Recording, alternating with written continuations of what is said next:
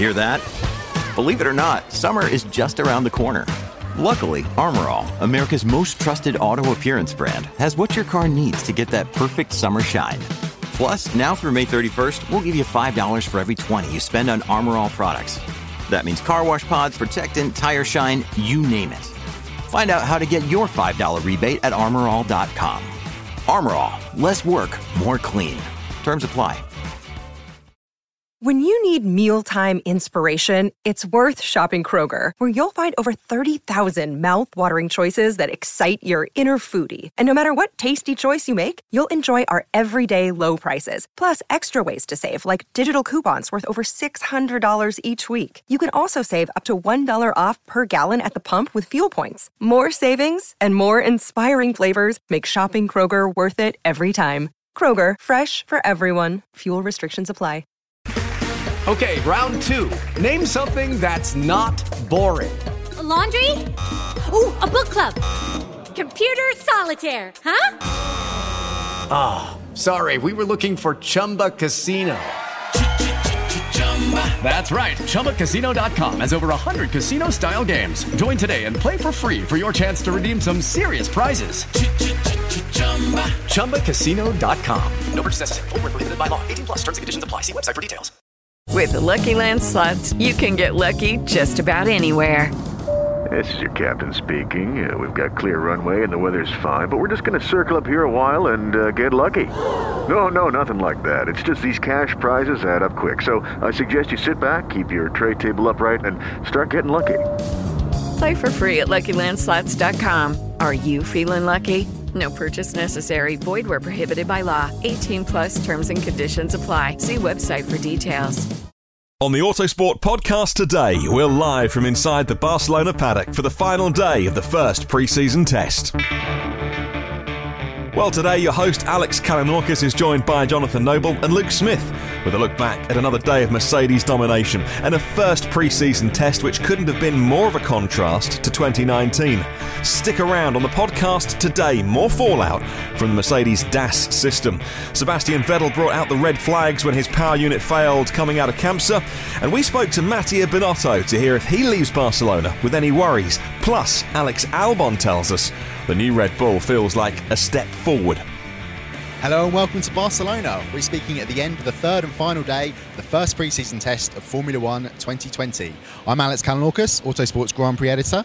With me is John Noble, Motorsport.com F1 editor, and Luke Smith, Autosports F1 reporter. And here on the last day, Mercedes ended the test well on top. Valtteri Bottas set a lap time of 1 minute 15.723 that's put him well clear of Sebastian Vettel's best time from 2019 testing already. After only three days, Vettel had eight to do that. Mercedes are well clear. That's what we learned today, right? Uh, I think so. I mean, it's look, it's been an incredible week. I mean, they grabbed the headlines yesterday. The, the DAS system got everyone intrigued. Rival teams are looking at it. They've taken the lead on innovation, and the car looks solid. There doesn't seem to be any vices with it. Car seems good on the, the kind of the high speed run, the low fuel runs. What we're seeing, long stuff looks good.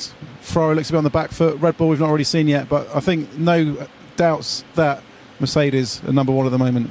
Now, Lewis Hamilton took over for the afternoon here on the final day. He did a few performance runs as well as Bottas did in the morning, but he seems to be struggling a little bit in the final sector. Was that just, you think, maybe a few hints that not everything's perfect at Mercedes? Yeah, I think it's always going to be sort of room for improvement. It's only the first week of testing, so uh, yeah, he can definitely, I think, work a little bit, little bit more to uh, find a bit more performance from the car. But uh, yeah, I mean, both drivers were fairly evenly matched when they went for their uh, final C5 runs and really, really pushed for it. Um, yeah, it was just that sloppy final sector that cost Lewis a little bit on his uh, quickest lap. But uh, yeah, I wouldn't read too much into it to be honest. I think yeah, they're looking well clear at the moment. Now for Mercedes, what a turnaround from a year ago! Everyone was like, "What's gone wrong for Mercedes? The new car's come." It's not working. Ferrari are well clear. Mercedes altered their testing approach for this season. They said already we're not going to be reintroducing a new car for Australia or the second test as they did last year. I think that's probably a legacy of what's coming for 2021. Teams are having to juggle the 2020 development, very mindful that if they start too late on 21, they're going to be behind next year. So there's no point messing around. Teams have front loaded development this year. They want to try and do the same amount of years development, but in a much shorter span. So I think we're going to see a really heavy development rate. Um, I expect to see we'll see a lot of updates next week first race, second race, third race, things are going to come pretty quick.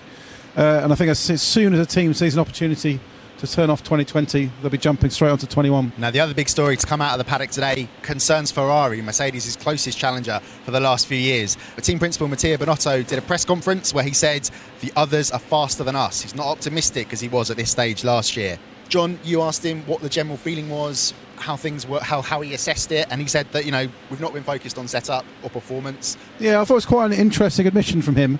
They've been clear it's been a different testing approach this year. Last year it was, you know, smooth and easy for them. They hit the ground running here, quickest on, um, you know, throughout the three days and went to Melbourne's favourites. It didn't happen. This year they're trying to understand the car. They want a car that's better able to cope with different types of circuits, is, you know, more open on setup. So focused, especially this week, on that car. But even so, I think that you know there's words from Matteo, Mattia that they they're a bit behind. Um, I think in reality they think Mercedes are ahead, maybe Red Bull too. But he's not giving up on the championship. He was very clear that you know we aren't going to be the Mercedes beater in Melbourne, but don't rule us out as the Mercedes beater over the course of the season. Absolutely, and he has a long season. He said possibly still 22 races. You never know what's going to happen with China.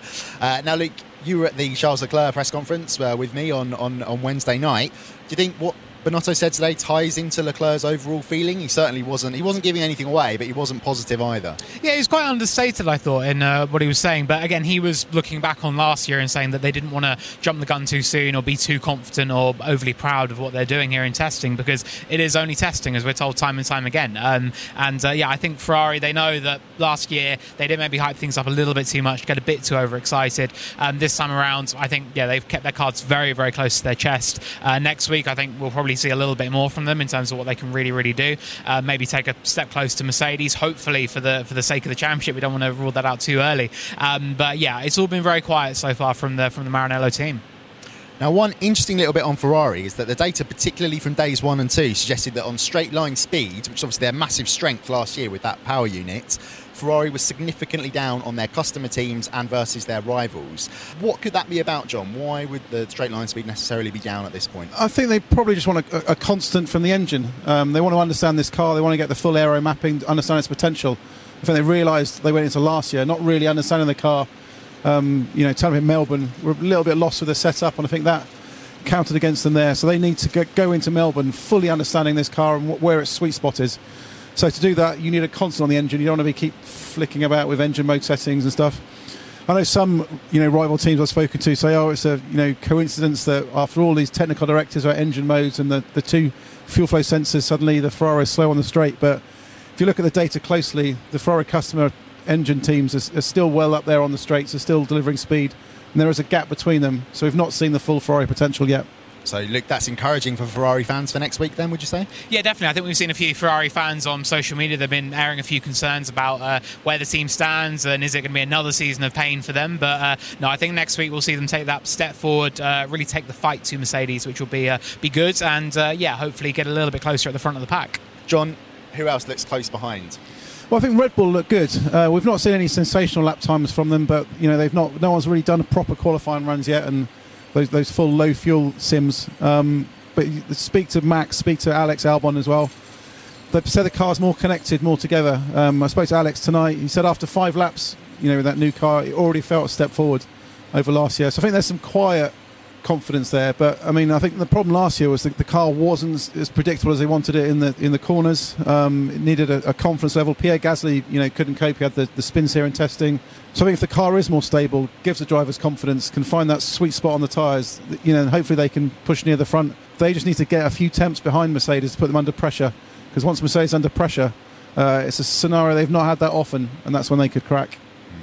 Now, the DAS system that Jake Boxall-Legge and Tim Wright discussed at length yesterday in our video on YouTube, that still won't go away. That was still a big talking point today. You guys are both at a press conference with uh, Michael Masi, the FIA race director, Alan Permane from Renault, and um, Mekies from Ferrari. What was the discussion? There's still there's still some needle going on between the teams, but also we think that it's not going to be allowed next year anyway. Yeah, it was interesting. I came in this morning, had a little message from someone saying, "You do realise it's not allowed in 2021." Well, that's interesting. So we, we scanned through the regulations, and sure enough, there's been a clause added to the 2021 rules that aren't there for this year, saying you, you cannot do what the DAS system does, which is have a, a steering wheel that moves in many directions to change the toe. So the fact it's banned for 21 makes you wonder why the FIA is happy with it being around this year. So there's a bit of a controversy over over that. I asked Michael Masi, can you explain why it's banned next year and allowed this year, and he wouldn't answer the question. Cagey, yeah, well, massively Yes. cagey. So he didn't, didn't really want to go there. He didn't want to discuss why the system's legal. Um, but what Michael did say today is there's no doubts about safety. Some teams have said it can't be very safe having a driver pushing and pulling a wheel, but I think the FIA are clear they wouldn't accept anything that, that wasn't safe. Um, but it is interesting. The other teams are, are, are quite mindful. And Alan Permane was talking a bit about it, wasn't he? Yeah, yeah, and saying uh, he used the words wide-eyed when he said that they first saw that system in use. And uh, uh, as I mentioned uh, yesterday, where I was in Red Bull when the video first emerged, and Max was saying, "Look at this video, look at this video!" Like it's moving back and forth, and uh, I think it really has captured uh, everyone's attention, and it's really cool just to see that innovation. I think because it's something that I think F1 is always thrived off. It's something that I think moving forward there are a few concerns about under 21, and Ross Brawn said they want to shut off some loopholes in the regulations here and there. Um, so to have that, I think just it's just really ingenious, really clever, and uh, I think what's been nice is the whole paddock has sort of said like hats off to Mercedes and well done. You've done a really really good job with that.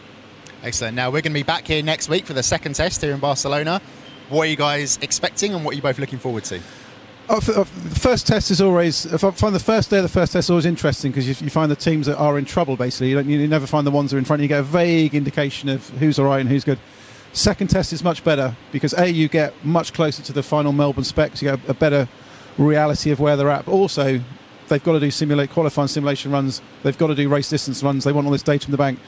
So finally, through all the fog and the mist of engine modes and fuel loads and stuff, and you actually get a proper answer by the end of the second test.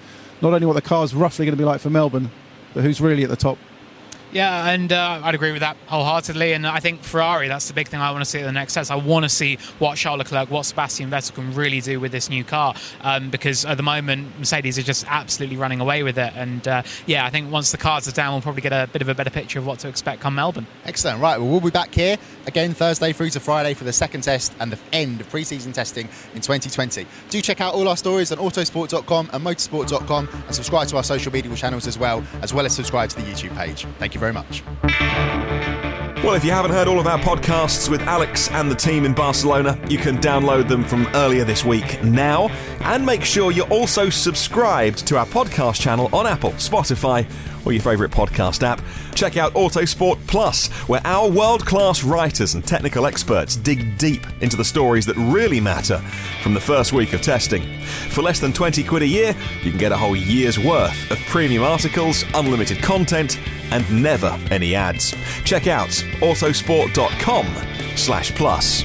Alex is back on the podcast next week, and we look forward to the second week of testing in Barcelona.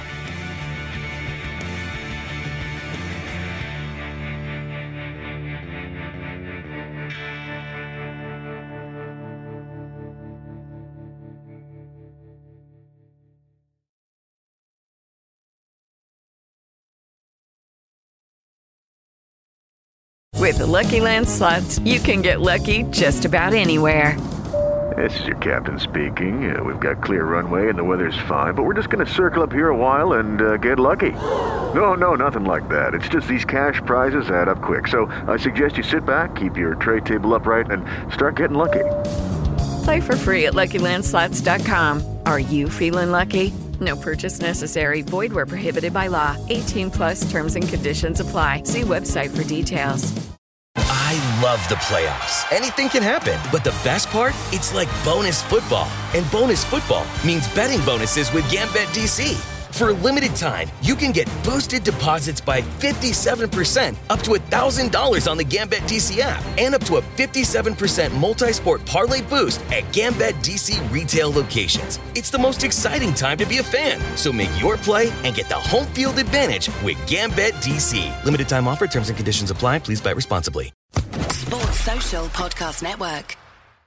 Judy was boring. Hello. Then Judy discovered ChumbaCasino.com. It's my little escape. Now Judy's the life of the party. Oh, baby, Mama's bringing home the bacon. Whoa, take it easy, Judy. The Chumba life is for everybody. So go to ChumbaCasino.com and play over 100 casino style games. Join today and play for free for your chance to redeem some serious prizes. chumba ChumbaCasino.com. No purchase necessary. Void where prohibited by law. 18 plus terms and conditions apply. See website for details.